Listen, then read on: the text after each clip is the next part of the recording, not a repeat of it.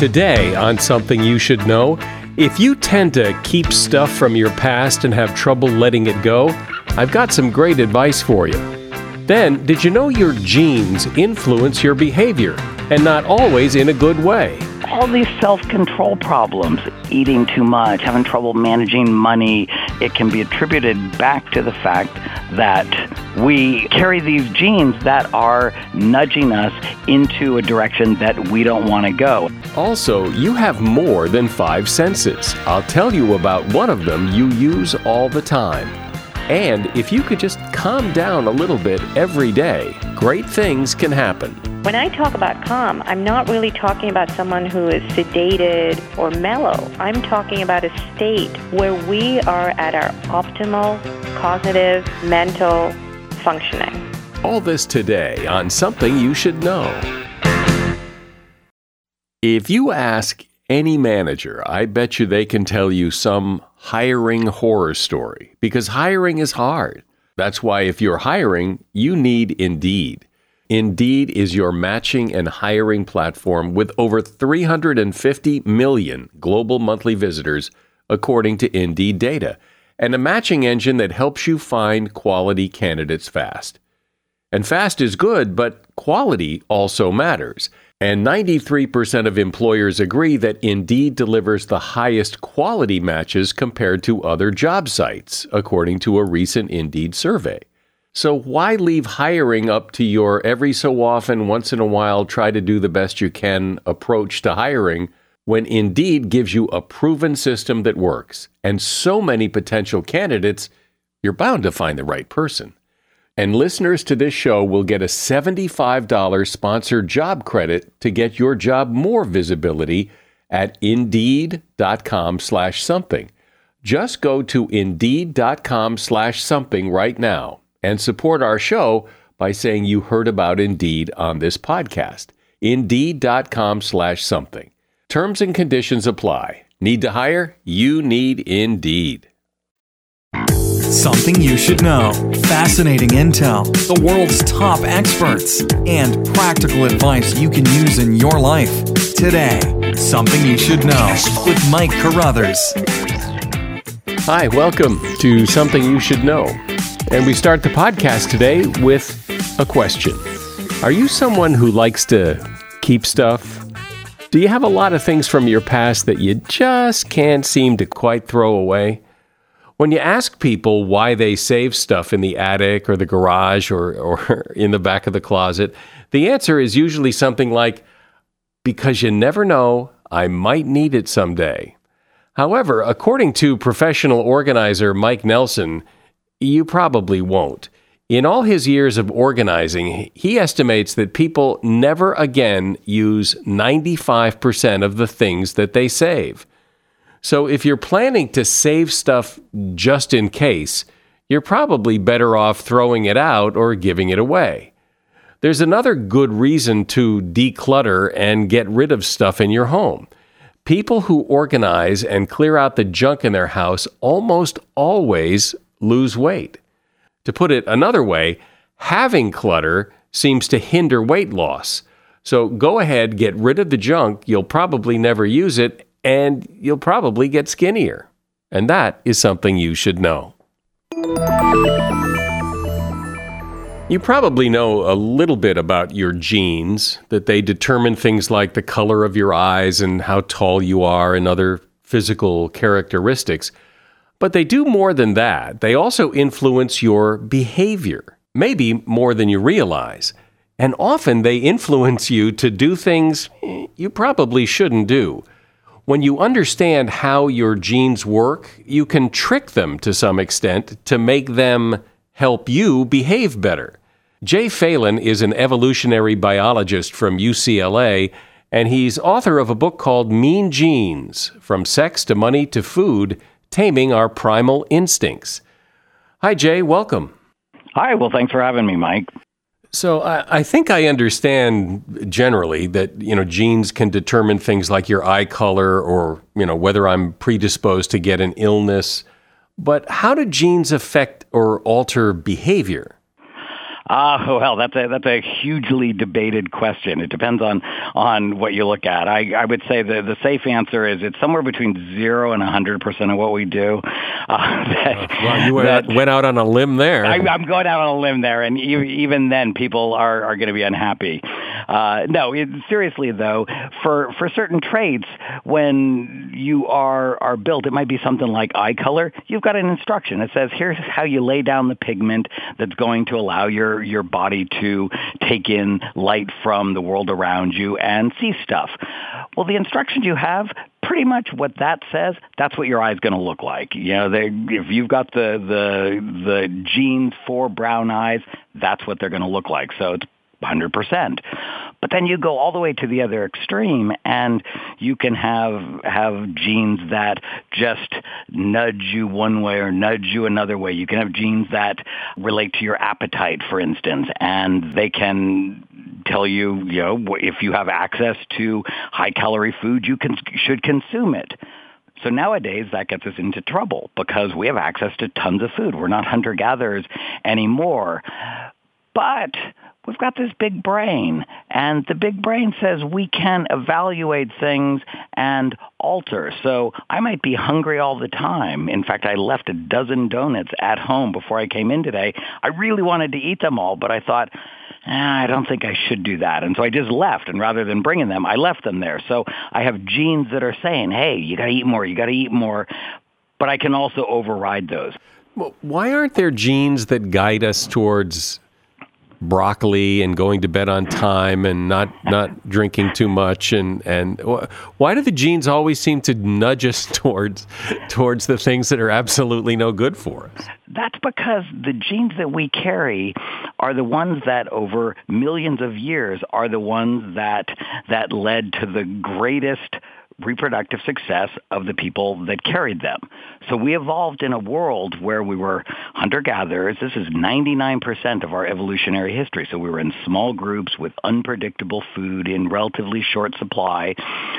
And so the genes that were the ones that, that nudged their carriers uh, to the best outcomes were the ones that said, you got to consume as much food as you can. You got to seek out uh, high caloric value food. Uh, there was no money in that world. So, so there were no genes that said, ah, here, you should save this surplus for the future. Instead, any surplus you had, that was in food, and it's going to rot if you don't consume it. So our instincts for money are, are appropriate for the hunter-gatherer world, but not today's world. And so that's at the heart of why we have so many self-control problems. It's that we carry these genes that are adapted to a different world. So talk about uh, how genes affect how men and women are attracted to each other? Is it the fact that some people prefer blondes or some people like skinny mates and some people like heavier mates? Is that genes at work or is that just something in your brain that, you know, you just like? Well, that, that's yeah, that's a good question. Is is it just something in your brain that you just like? Uh, before I address that, I'll first go back to to another thing where I imagine in our brain it's just, oh, I prefer this food or I prefer that food. And you might imagine that food preferences are just some just unexplainable wacky thing. But if we look cross-culturally or if we look at other species, we find that the higher the percentage of fat in some food as opposed to carbohydrates or protein, the greater the preference for it. And it turns out you get twice as much energy, more than twice as much energy, nine calories per gram as opposed to four when you consume fat. So we don't consciously know, oh, that's what I'm trying to do, uh, but we have this preference in our brain and it reflects this evolutionary adaptation. So now when it comes to what do we like in a mate? What are we looking for in a mate? One example that's been pretty well studied is waist to hip ratios. And in women, there is a correlation between the waist to hip ratio and fertility, such that a waist to hip, so the actual measured inches of waist, measured uh, inches of hips, if it's somewhere around 0.7, that's associated with higher fertility than if it's higher than 0.7 or lower than 0.7. And over the decades, as we see shifts in in uh, whether or not male prefer uh, higher body weight or lower body weight females, we see very little shift in waist to hip ratio. So it seems like two things can be going on, that there's a cultural influence of what do you like, what do you not like, but there's also this driving uh, fertility there as well. And when females uh, look at males, same thing, that there are these preferences for youth, for physical uh, condition or, or vigor, but then status is really important as well because uh, if you are producing offspring, you need access to resources. And so as males control more resources, maybe they don't look as fit as they used to. And while females could have a preference for fitness and health and youthful looking skin, there's also this preference for the control of resources. And I had a friend, and I thought it was funny. He was telling me uh, he got older. He was maybe 40 or so, and he said it's getting harder and harder for me to exercise these days. I've always exercised. He said, but in the last few years, I've gotten really rich. He said, and I've never had more women want to date me. Now he said I'm fatter than ever, and yet somehow I'm not getting uh, penalized for that because I've had this other change in my life. So, so you have these complicated uh, sets of of factors going on. I'm speaking with Jay Phelan. He is an evolutionary biologist at UCLA, and he's author of the book Mean Genes. As a listener to something you should know, I can only assume that you are someone who likes to learn about new and interesting things and bring more knowledge to work for you in your everyday life. I mean, that's kind of what something you should know is all about. And so I want to invite you to listen to another podcast called TED Talks Daily. Now, you know about TED Talks, right? Many of the guests on Something You Should Know have done TED Talks. Well, you see, TED Talks Daily is a podcast that brings you a new TED Talk every weekday in less than 15 minutes. Join host Elise Hu. She goes beyond the headlines so you can hear about the big ideas shaping our future. Learn about things like sustainable fashion, embracing your entrepreneurial spirit, the future of robotics, and so much more. Like I said, if you like this podcast, something you should know? I'm pretty sure you're going to like TED Talks Daily. And you get TED Talks Daily wherever you get your podcasts.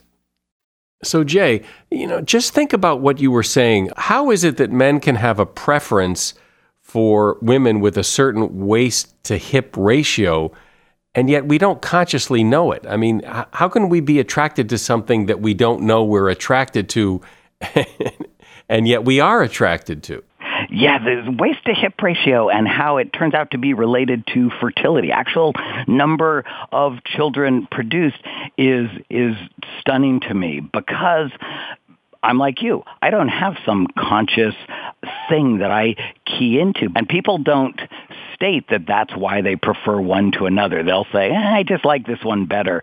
And there it is, that, that this thing is unconsciously uh, influencing us. And probably the best thing that I can think of in terms of how can something so unconscious still have an influence. If I throw you a ball, in order for you to catch the ball, you have to make predictions about this arc.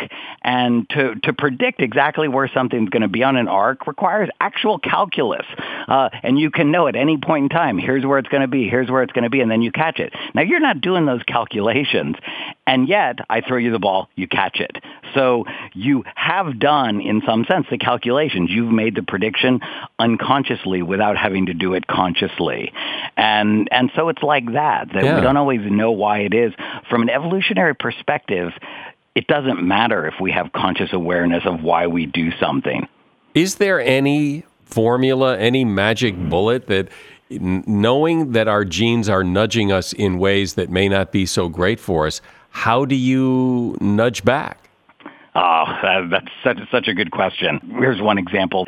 Natural selection has caused us to be super efficient when it comes to expending energy. Nowadays, we say we're lazy. We don't want to expend any ener- energy that we don't have to.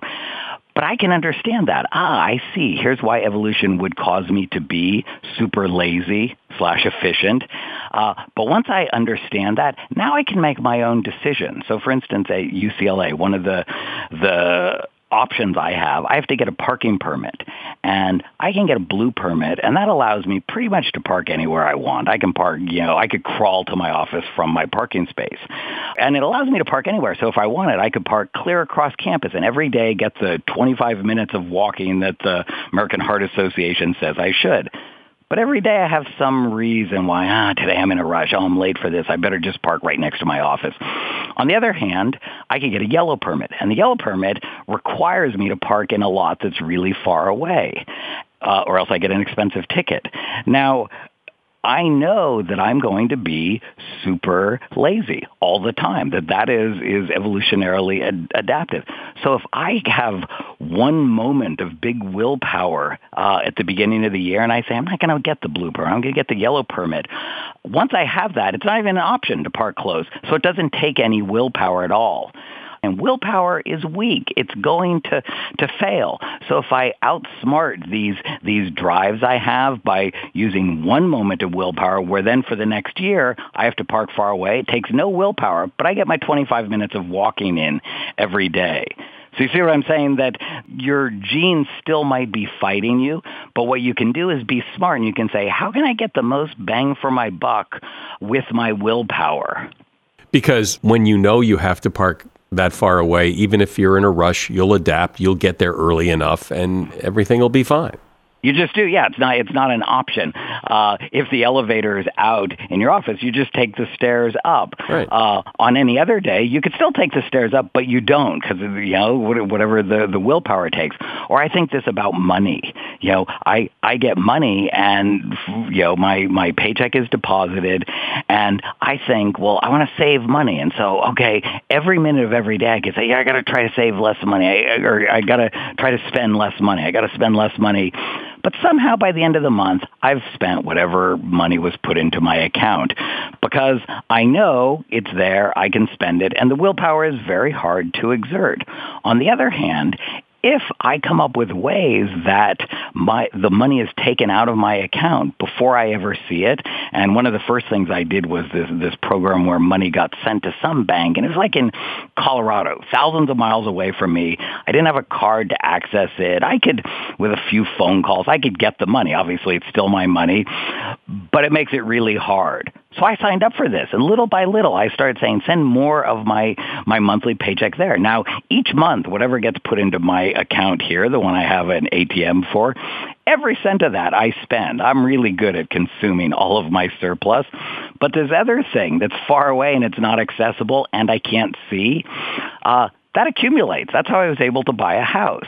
That I know I'm going to be weak, so so I plan for it and I put it somewhere else, and then it doesn't take any willpower. So for me, the big message from understanding that we have been produced by evolution is to understand I'm probably not going to win in the battle against my genes if I go head to head, minute by minute of trying to have willpower but I can outsmart them with a few well-timed uh, exertions of willpower. I can actually restructure my world so I don't have to rely on it, and I can get a better outcome. Well, that's good advice because I think we've all been in that position where and I intuitively we know that if you you know if you send have your employer send money to an account before you see it you're more likely to save it as opposed to get it all and hope you send it to that account because you've seen it. It's in. So we all we all know that. We all get that. We just have to do it.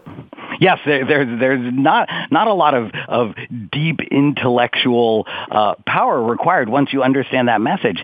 When people retire, the vast majority of their wealth is in their house not because of some smart, oh yeah, every month we're going to, you know, save this much money, but instead it's because, hey, we need somewhere to live. We keep paying the mortgage month after month. And it's, again, it's like an enforced savings plan. It seems that based on what you're saying, that some of the bad male behavior that we've been hearing about lately, that that too is nudged by genes and that maybe not putting yourself in those positions makes it easier n- not to be so nudged. Remember, uh, the Vice President Mike Pence was saying, "Hey, I'm not in a room with with another woman and no one else," and people laughed at him and mocked him. But I remember thinking about that, thinking that's a mean genes move. He's saying, hey, we're evolved uh, beings and our genes are nudging us towards reproductive success here or there. And if you're never in the situation where you are with another woman, uh, then you can't even behave bad, badly. So no willpower is required. So that's a variation on that strategy. Don't put yourself into the situation, and then you never have to rely on your willpower to get the behaviors that you want. So it's not it's not as silly as it sounds. Well, th- this is really important because, you know, I think people believe they make conscious choices and that they have free will, and, and we do. But we also have this other thing that's nudging us in one direction or another, and, and sometimes, as you say, not in the best direction. And understanding that and, and understanding the strategies to use to prevent that nudging from becoming a reality is, is really good to know. Jay Phelan has been my guest. He is an evolutionary biologist at UCLA and author of the book Mean Genes From Sex to Money to Food Taming Our Primal Instincts. Thanks, Jay. I appreciate it. Your, your questions are, are fun and, and intriguing. You know, life is just not as calm as it used to be. You know what I mean? You, you just don't have a lot of time to calm your mind and sit and be quiet because you're always checking your phone or your email and you've got a million things to do and you've got to rush over here and go over there. And and all that lack of calm is taking a toll on you. And it took a toll on a woman named Gayatri Devi. She is a medical doctor and she is author of a book called A Calm Brain How to Relax into a Stress Free, High Powered Life. Hi, doctor. Welcome. And, and it sounds as if you took on this project and wrote this book really for yourself, that this, this was to, to help solve a problem that you were experiencing. I've always been a frenetic person, and my goal has been to be calm. Um, and my background in neuroscience really helped me understand that the approach that we have these days, which is to take pills or to overschedule, um, is not the answer. And so I've found another method to get to calm. And do you suspect that people are not calm because it's kind of inherent that they're just, like you said, frenetic and that's their personality? Or are they frenetic because they just schedule too many things to do? I think that people have inherent temperaments. Some people are just, quote, hyper, if you will, and some people are more mellow. But I think environment definitely has something to do with it. And I feel that modern climes with all the demands that are required and all the choices that we have to make um, just makes it that much harder to get to a place where we're not prone to a tremendous amount of anxiety. Is that the problem? In other words, it's not the necessarily the doing too many things or rushing around here and there. It's the byproduct of the anxiety that's the problem, or is rushing around in and of itself a problem? I think that rushing around, there is a time and a place to rush around. We are wired to be able to do that. Um, however, I think it's the incessant rushing around, it's the incessant overscheduling. Then it becomes an issue because our body then becomes habituated and we're no longer able to turn off the switch so that we can relax. Um, and the effects on our health have been devastating. I think, you know, there's an epidemic increase in the amount of hypertension, heart disease, um, depression, and anxiety, even in small children, um, even in 12-year-olds. Um, so I think there is uh, something about our society now where we're just required to do so much more. And what I'm trying to say is you can be successful you can be efficient and you can still be in a place of much less stress by just incorporating small things into your daily life that will enhance your inbuilt relaxation system. And those would be things like what?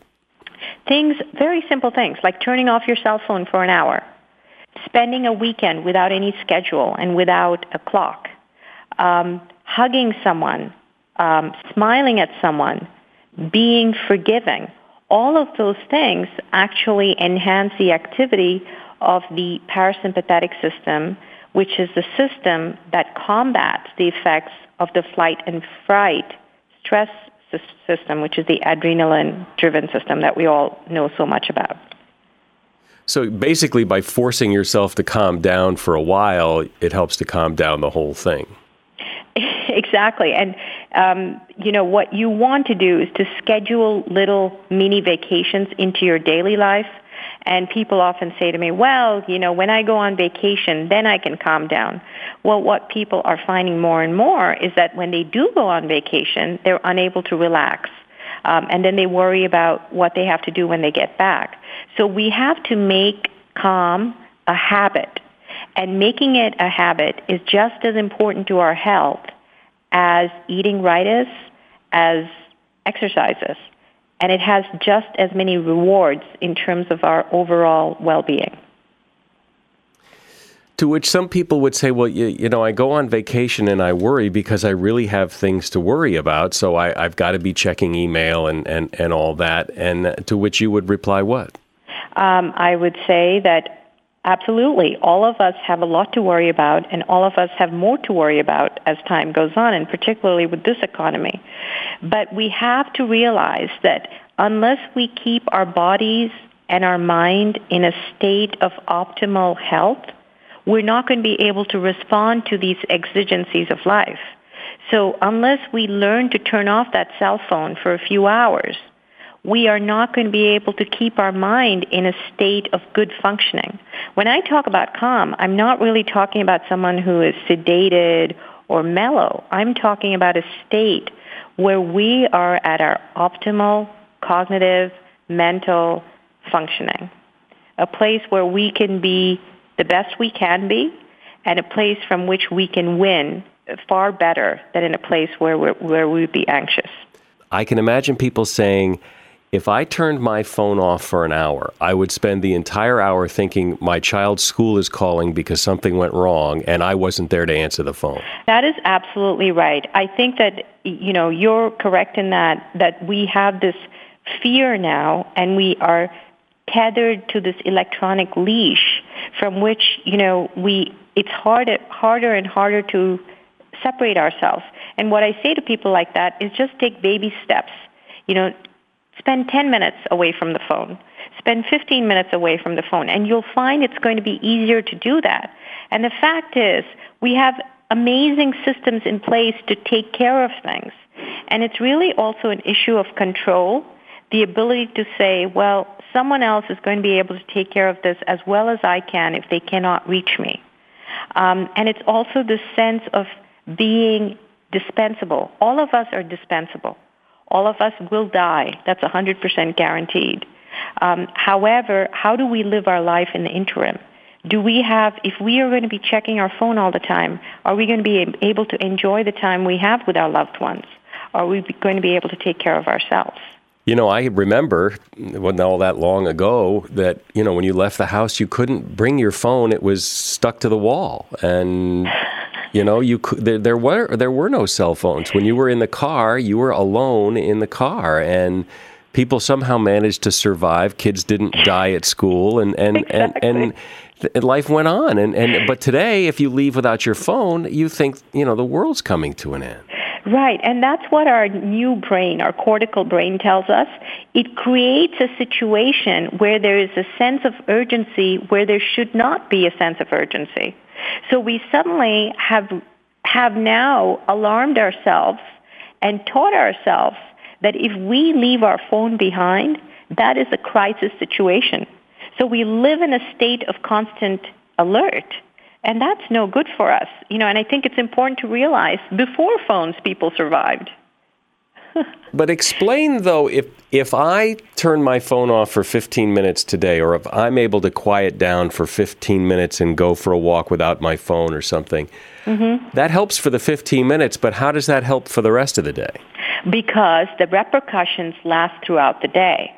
Um, you know, when you go away for that 15 minutes, even you know, I even as you maybe are a little bit anxious about leaving the phone behind, but I'm hoping that over time you're able to actually disconnect for a few minutes at a time. Um, what that does is it slows your heart down, it slows your breathing down, it resets a little bit your core brain. It amps up the activity in the relaxation system in your body. And that allows the sympathetic nervous system, which is kind of in runaway mode right now for most of us, to take a back seat. And that's very important because it's a process of checks and balances in our body, and we just are ignoring a lot of the balance. Besides just taking a 15 minute break from your phone, what else can you do? What are some of the other techniques that um, work? I, I tr- try to leave, um, like I say, human contact. Choose human contact over something electronic all the time. If you have a choice between going out with a friend versus staying at home and Skyping with a relative in Siberia, choose going out with a friend. It's more real. It connects more with your core brain. Your brain responds better to it. It's better for your health. Um, exercise, forgive. Forgiveness is a quality that's biblically touted, but it's also excellent for a core brain, and it's also very important for calm because when you don't, what happens is you kind of set yourself up into this in the state of ang- anger, and anger revs up the sympathetic system. Anger revs up adrenaline, and that makes it harder for you to calm down. You said in the beginning that everything you write about and talk about applies to you, that you're one of the people who who needs to do this. So, what was your epiphany? What was the moment that you said, "Wait a minute, well, I just realized that it was not an efficient way for functioning. I thought, you know, there are so many things I'd like to do, and I want to do them well. And how do I do them well? I do them well by having a brain that's at an optimal state. And I can't be at that optimal state if I'm constantly anxious, if I'm constantly stressed.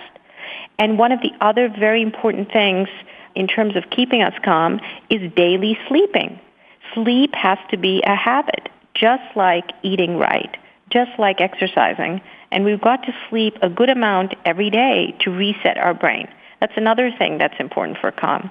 Um, so I think that it's, uh, for me, it was a smart thing to do. It didn't have to do, you know, my life wasn't falling apart. Uh, you know, things were very good. But I thought to myself, over time, this is not the way to run my body. It's going to run it down. I need to find a way to be efficient, to be able to succeed in the things that I wish to do well in, but at the same time, not to be at this level of stress. And very simple things can help you do that. But is this something that works for you, or is there some research that says that this will work for everybody? This is this has nothing. This is not peculiar to me. This is you have the mechanisms for being calm in your body. Everything I've said reduces the level of adrenaline and increases the level of vagal tone um, in all of our bodies. That's why meditation is such a wonderful thing because it actually raises the level of calm in so many of us. However, most of us are unable to practice meditation either because of time constraints or because we just have brains that run away from us. So this is not something that's just specific to one person. It's actually common to the entire human race. And it, it makes all the sense in the world. I mean, who hasn't been in that relaxed state, whether it's, you know, in the shower or walking in the country or whatever, where, you know, ideas come to you, you think clearer, you're able to see things better. So we all know this intuitively. It's just a matter of doing it consciously when we're when we're in the moment. My guest has been Gayatri Devi. She is a medical doctor and author of the book A Calm Brain: How to Relax into a Stress-Free, High-Powered Life. There's a link to her book in the show notes. Close your eyes and then try touching your nose with your finger. Did you do it? Well, of course you did it. But how? You didn't use any of your five senses to do that. So, what makes it so easy to do? It's an ability called proprioception. Proprioception. It's defined as the sense of your body part's position. It's the reason you can switch from the gas pedal to the brake without looking at your feet or, or uh, bringing popcorn to your mouth without taking your eyes off the movie screen. Often considered a sixth sense, proprioception is much less understood than the other senses, but science is beginning to understand it better. Researchers from Scripps, Columbia University, and San Jose State University have identified a key molecule that governs proprioception, and it's found in the membranes of nerve cells in our muscles and tendons called proprioceptors. They are one class of a very large array of molecules that help us detect things like temperature and blood pressure. There's a lot more to learn about proprioception, but clearly it indicates that there are more than the five senses that we all know. And that is something you should know. Take a minute and let the world know what you think about this podcast by leaving a rating and review on Apple Podcasts. I'm Mike Carruthers. Thanks for listening today to Something You Should Know. The Bigger Pockets portfolio of podcasts are worthy of your investment. We're having a real conversation as real real estate investors. New episodes available every day. It's important to buy where it makes money and not necessarily where you want to travel to. Bigger Pockets, On the Market, Rookie Real Estate, or Money Podcast. The purpose of flipping is to create more cash so then you can reinvest into other types of properties. The Bigger Pockets Podcast on YouTube or wherever you listen.